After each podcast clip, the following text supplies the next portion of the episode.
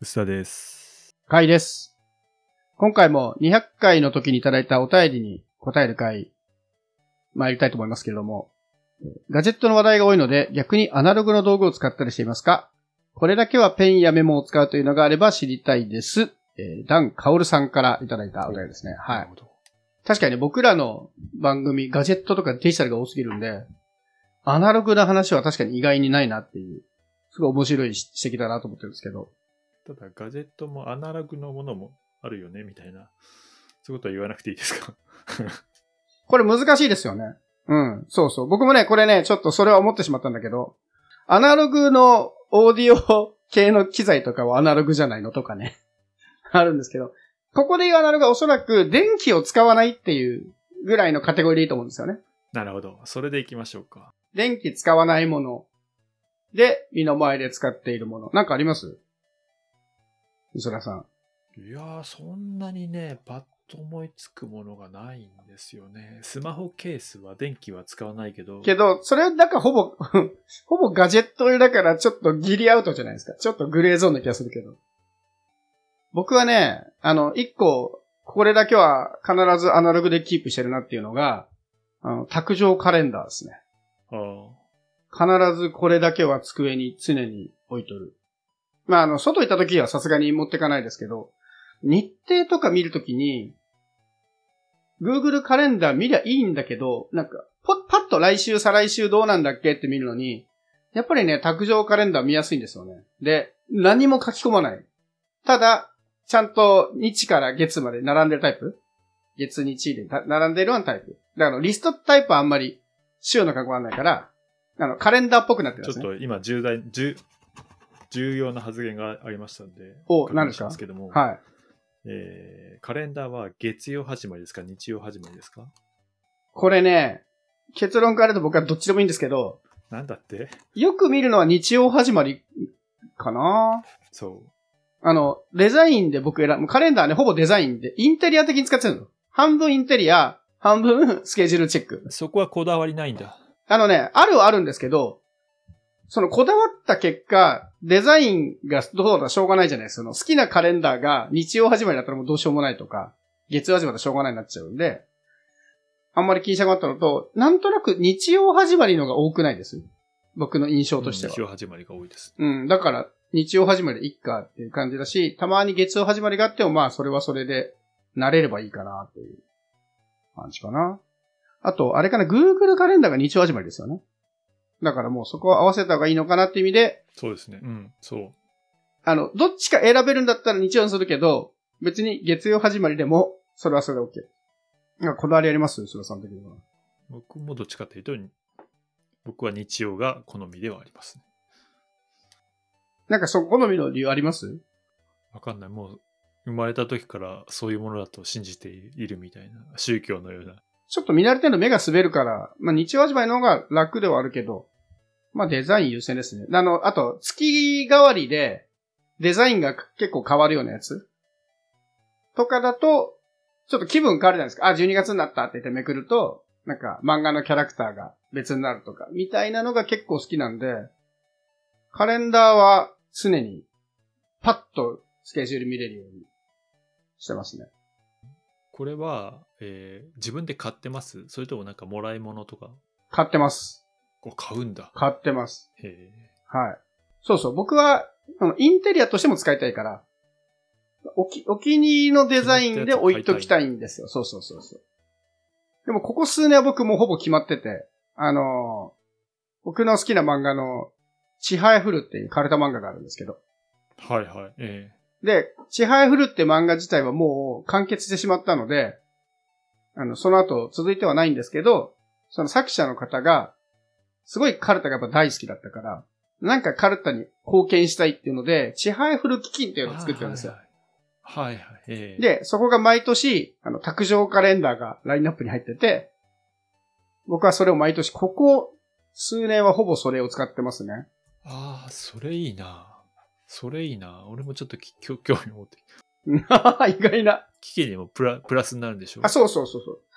なるし、好きな漫画だったんだけど、終わっちゃったら新しい絵見れないじゃないですか。でもカレンダーで見ると、そのキャラクターたちのちょっと意外なポーズの絵とか、そういうのも見れたりするから、めくるのも楽しいし、え、それ書き、書き下ろしになってるってことですか？基本書き下ろしだと思います、あれは。うん。いや、書き下ろしだと思いますよ。毎回見たことない絵とか出てくるから。それが楽しくてね、毎月カレンダーはこだわってますね。うん、確かにそれはこだわりだ。あとは、これは消極的な理由ではあるけど、やっぱり、ペンとメモ帳は持ってないと困るじゃないですか。うん。いざという時に、なんか外出て何かこう、手書きでパッと渡したいとか、いう時には、必要なので、ペンとメモは必ず持ち歩くようにはしますね。ただ、あの、ペンもペンで、変なこだわりのペンばっか持ってます。えー僕全くない。持ってるけど何のこだわりもないです。出ればいいな、ぐらいで。まあね。僕は、多分そこに変にガジェット欲を持ってしまうと思うんですけど。ちなみに僕が今一番愛用しているペンは、これ前もね、どっかで一回言ってると思うんだけど、えー、土星ウサギのボールペンによく似たボールペンっていう、一本2000円もするペンを使ってます。はい。これは何かと申しますと、あの、タコピーの現在という漫画でですね、あの、タコピーという宇宙人が魔法のようなグッズをいっぱい出してくるんですけど、その中の一つが、土星ウサギのボールペンなんですよ。っていう謎アイテムがありまして。で、その土星ウサギのボールペンによく似たボールペンっていうのがさらに作中の最後に出てくるんですよね。っていう、ちょっと漫画好きじゃないと全然 興味のないエピソードなんですけど、ただそれだけのデザイン命の、読み返すと多分わかりますよ。ああ、そういうことねっていう割と大事なシーンで出てくるグッズなんですけど、それを、えー常に持ち歩いてますが、今までにそれを見て、あ、土星ウサギにのボールペンによく似たボールペンだねっていう人は誰もいないですね。まあ気づかない。ほぼ自己満足。あとメモ帳はですね、これもまた自己満足なんですけど、えー、任天堂東京で買ったあの、スーパーファミコンのカセットの形をしたメモケースに入ってるメモ帳っていうね。はい。うんそうですか。完全に無駄なこだわり。かな。あとあれかな。アイマスクと結構持ち歩いてます。へ僕、割と出先とかで、うん、仮眠するときとか、あとは新幹線乗ったときとか、え。ああ、確かに。で、ちょっと仮眠するときとかに、まあ、そんなに重いもんでもないんで、入れっぱなしにして、割と使いますね。その、頻度は少ないんだけど、新幹線とかに乗ったときに、ああ、そういえばアイマスクちゃんとあったなと思って、割と使ってますね。うん。そんなとこかななんか、うつらさんありますか？アナログな。あんまりね、今言っても出てこない。なんか、きなんだろうな。アナログ、例えば、サーモスのマグカップで、一応何、魔法瓶的なはいはい。やつで、なんか、あんまり熱が冷えづらいみたいなんで、まあ、それは良さそうだなと思って買ったけど、そんな気に入ってないとか、あんまり一応買う、なんか気に入って、おすすめできるやつがないんだよね。愛着がない。買ったから使ってるみたいなのが多い気がします。確かマグカップは、でも僕もお気に入りのものを使ってるな。これまたね、あの、チハヤフル基金で買ったマグカップと、あ、これチハヤ基金じゃないな。チハヤフルのなんか、イベントで買ったやつか、確か。っていうのを使ってるのと、僕がね、本当は一時期すげえ気に入って使ってたのは、あの、セブンイレブンの、あの、ホットコーヒー、ホホットカフェラテの紙コップによく似たマグカップってのがあるんですよ。でそれ正式、正式名称ですか？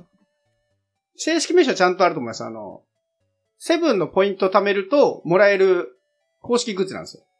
そんなのがあるんだ。そうそうそう。で、確か、ホットカフェラテタイプのやつかな。二つあるんですよ。あの、コーヒータイプの真っ白なやつと、ちょっとクリーム色の茶色っぽいカップのやつの、があるんですけど、で、ポイントを貯めないともらえないやつで結構ね、入荷すぐ、あの、完売というか、品切れになっちゃうぐらい人気があるやつなんですけど、それで一時期セブンで、これよくできてるのが、あの、買うじゃないですか。お店で、セブンのカップで。はい。それがそのまま入るんですよ。ああ、なるほど。わざわざ入れ替えもしなくていいっていう。で、入れ替えても面白いんですけど。っていうので結構気に入ってたんですけど、はい。あ、それいいね。うん、でもね、最寄りがね、セブンイレブンじゃなくなっちゃったんで、セブンで買わなくなって、さっきね、ローソンの街カフェばっかになっちゃったから、あんま出番がないんですけど。街カフェでそういうのはないの？街カフェあんまないっすね。なんかそういうグッズが、あの、き乗り乗ってるのはやっぱセブンですね。セブンはね、まああれもありましたよ。セブンイレブンで配ってる、配ってるとか、あの、売ってる、あの、ポリ袋あるじゃないですか。3円、5円で買う。あれのデザインしたトートバッグってのありました。おおなるほど。もう結構、あこのセンスいけてるなと思って、僕そういうとこがセブン好きなんですけど。あ、そうですね。トートバッグも持ち歩いてるわ。バッグインバッグっていうんですか？なんか、い家じゃなくて？あの、仕事用カバンに入れっぱなしにします。なんかある時に荷物が、こう多くなっちゃってカバン入りきれない時とかのために、サブバッグみたいな常にトートバッグで、その折りたたみできるやつとか入れっぱなしにしますね。なるほど僕もバックインバッグは一応持ってますけどね。普通になんかトートバッグになるやつ。あとね、昔まですごく気に入ってたのは、線抜きになるキーホルダー。あたまに旅行とか行った時に、その現地で売ってるビールとか、そうお酒を買おうとすると、こう、線抜きでしか開けられなくてめんどくさい時あるんですけど、あ。はいはい。うん、わかります。あとは、ちょっとイベントとか行った時に、こう、線抜きのお酒が並んでて、誰か線抜き持ってないみたいな時に、線抜きキーホルダーっていうのを常備してたんですけど、引っ越してから家の鍵がカードになってしまいまして、あキーホルダーをつける場所がなくなったっていうしょうもない理由で今持ち歩いてないですね。あ、なるほど。それに同じ理由で携帯できるワインオープナーを持ってたんですけど、それも最近、ワインオープナーはね、意外と役に立ちますよ。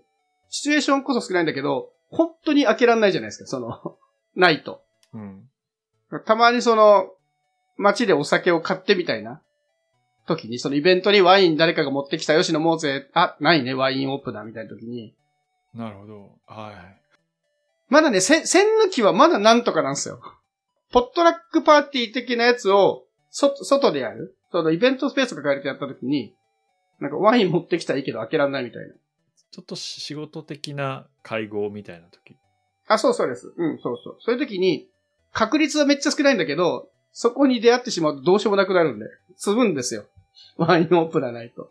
いや、ねえだろうと思ったけど、まあそう言われると確かに、あの、ワワインオープナーがなくて苦労するのはあるかもしあ意外とね、うん、今までも、年に数回ぐらいありましたよ。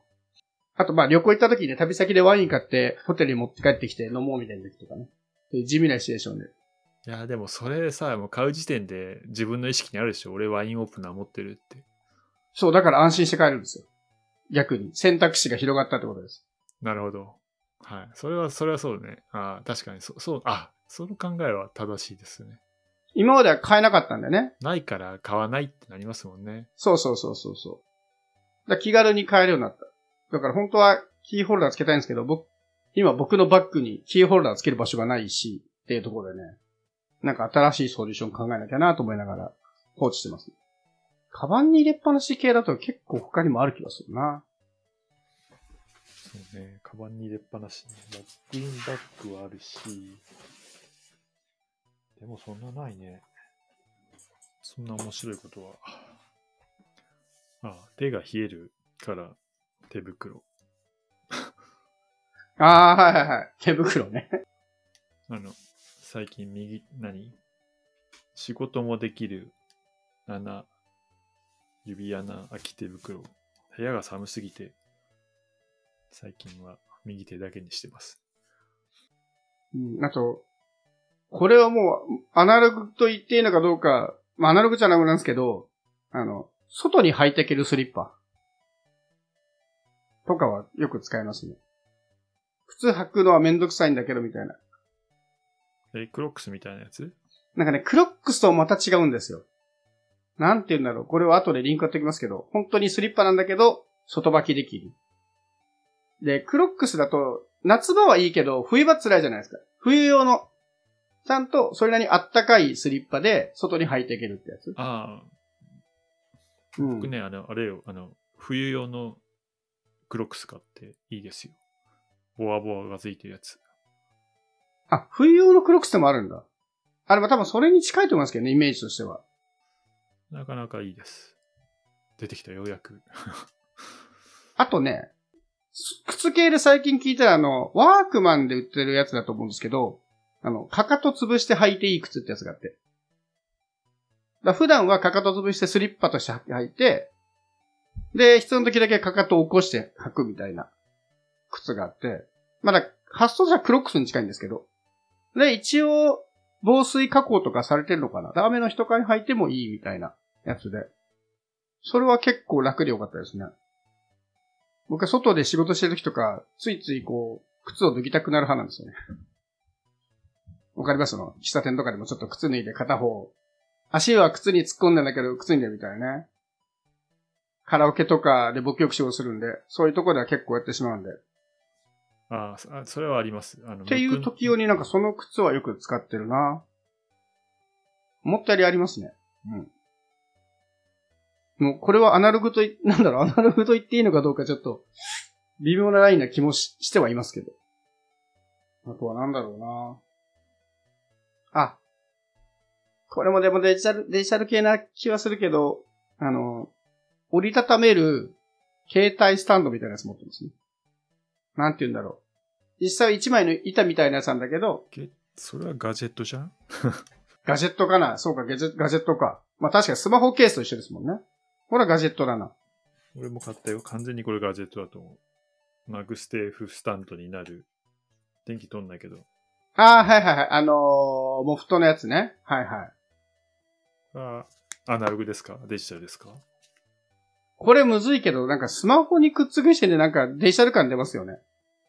どう、どうすべきなんだろう、そこの判断は。難しいですね。物理的には完全にアナログなんだけど、こうガジェット周辺機な時点で、デジタル感は。あとさ、さっき星川さんがさ、あ、あげてました。そうそう、あれ面白かったですね。 MagSafe のうん。ね、面白いよね。で、俺、それ買ってんのね。えっ、と、トリニティっていう会社の MagSafeケース。これリンクに貼っとくんですけど、 MagSafeのケースってみんな磁石つく使ってるけど、磁力の違いが結構あって、それをレビューした人がいたんですよね。で、そのトリニティがそのレビューでは一番ま強かったって。でね、実際僕も MagSafe気に入ってるから最近すげえ使ってるんですけど、本当に違う。はい。でね、これね、僕、この MagSafeね、僕にとってはちょっと強すぎるぐらい強い。あー、なるほどね。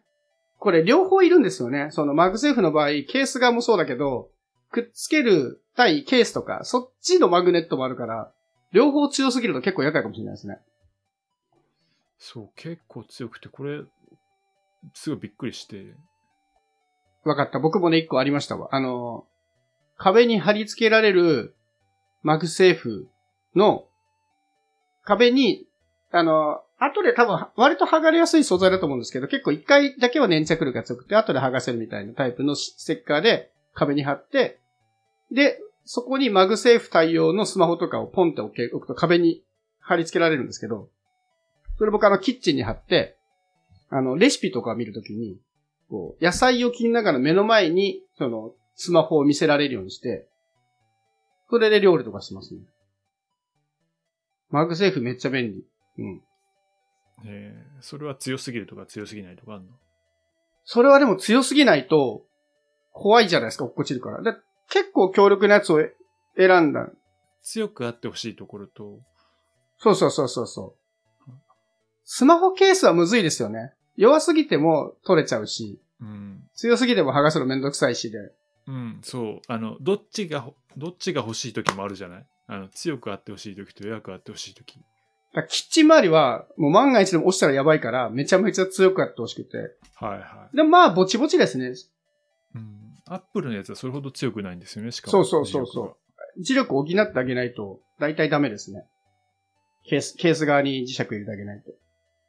あと思い出した。これはアナログと言っていいと思うんですけど、あの、チャポットっていう、あの、お茶を入れる道具を買いまして、愛用してます。茶はひらがなの茶、ポットは iPod のポットなんですけど、これね、実際に僕、どっかの幕開けかなんかのクラウドファンディングで支援して、今一般販売してるんですけど、これ何かと申しますと、あの、お茶を入れるティーポットなんですけど、あ、網目がないんですよ。よくその急須とかって網があるじゃないですか。そこでお茶を、お茶の葉が入ってくるのを止めるんだけど、あれ、洗うのめんどくさいんですよね。網に詰まったりするの。まあね。そうん。で、この茶ポットってやつはそれがなくて、蓋と入れ物のに間にほんのわずかな隙間があって、そこからお茶を出すっていう仕組みになってるんですよ。だから、もう洗うときむちゃくちゃ楽。い入れ物としてはただの蓋と、普通のね、平べったい湯飲みみたいなデザインなので、これを買ってから僕むちゃくちゃお茶を飲むようになりましたね。これってなんかどっか代表的なメーカーがあるんですか？いや、これだけだと思いますよ。あの、クラウドファンディングで始めたから、あ、クラウドファンディング？確か幕開けかなんかだと思います。これね、結構いて、ただ一応使ってていくつか課題もあって、僕は気になってない課題なんですけど、一個は、あの、100度のお湯は入れないでくださいっていう、その、割れちゃう可能性があるから。ほだから、ポットで、う。いや、クリティカルじゃん。いや、そんなクリティカルじゃないですよ。お湯を沸かしてそのまま入れるのはダメなんだけど、で、僕はもうめんどくさがりなので、あの、マグカップに氷1個入れて、それにお湯注いで、一応95度以下にしてくださいって書いてあるんですよ。氷1個入れたら95度まで下がんじゃねと思って、氷1個入れてお湯入れて、ちょっと冷ましたやつを入れる。でもそうすると結果ちょうどお茶1杯分のお湯が入れられるんで、割とちょうどいい。っていうのと、あとね、食洗機にはかけないでくださいってやってますね。その衝撃とかに弱いんで。うん。ああ、まあ、それはしょうがない。うん。だからまあ手洗いそもそもしやすいんでそんな困ってないし、まあ95度で入れてください問題僕はあの氷を使って超手抜きなやり方をしてるんで、こんな困ってないので、割といいっすね。これは結構買って僕のライフスタイルが変わりました。めちゃめちゃお茶飲むようになった。へえ。あとでちょっとリンクを共有しといてください。それは興味ある。ただ、195度問題はちょっと、やっぱり、ハードルだな。マグカップに氷1個入れとくだけですよ。いやー、そんな、その、その儀式、ちょっと僕にはできそうにないですね。でも僕の時間のかけ方としては、お湯を沸かしてる間にもうマグカップ用意して氷1個入れといてほっとくって感じです。お湯が沸いたら、そのマグカップにお湯入れて、それをバーンとこう茶ポットに入れるだけだから。まあ、それがね、手間かどうかですけど。基本、あの、100度はやめてくださいと書いてあった気がします。注意書きに。わかりました。こんなところ？まあ、い、あれですね。飲食系はどうやったってデジタルにならないからアナログが必然的に多くなるんですよな。そんなもんで、いいですかだいぶ出たよ。でも期待されてるアナログなのかどうかがね、ちょっといいのかという気もしないけど。だいぶ、まあちょっと違うでしょうけど、まあ、まあいいでしょう。僕らのできるアナログなんかこんなもんだったということで、はい。はい。これがこの番組流のアナロググッズということで、はい、ご容赦ください。はい。はい。はい。ご容赦ください。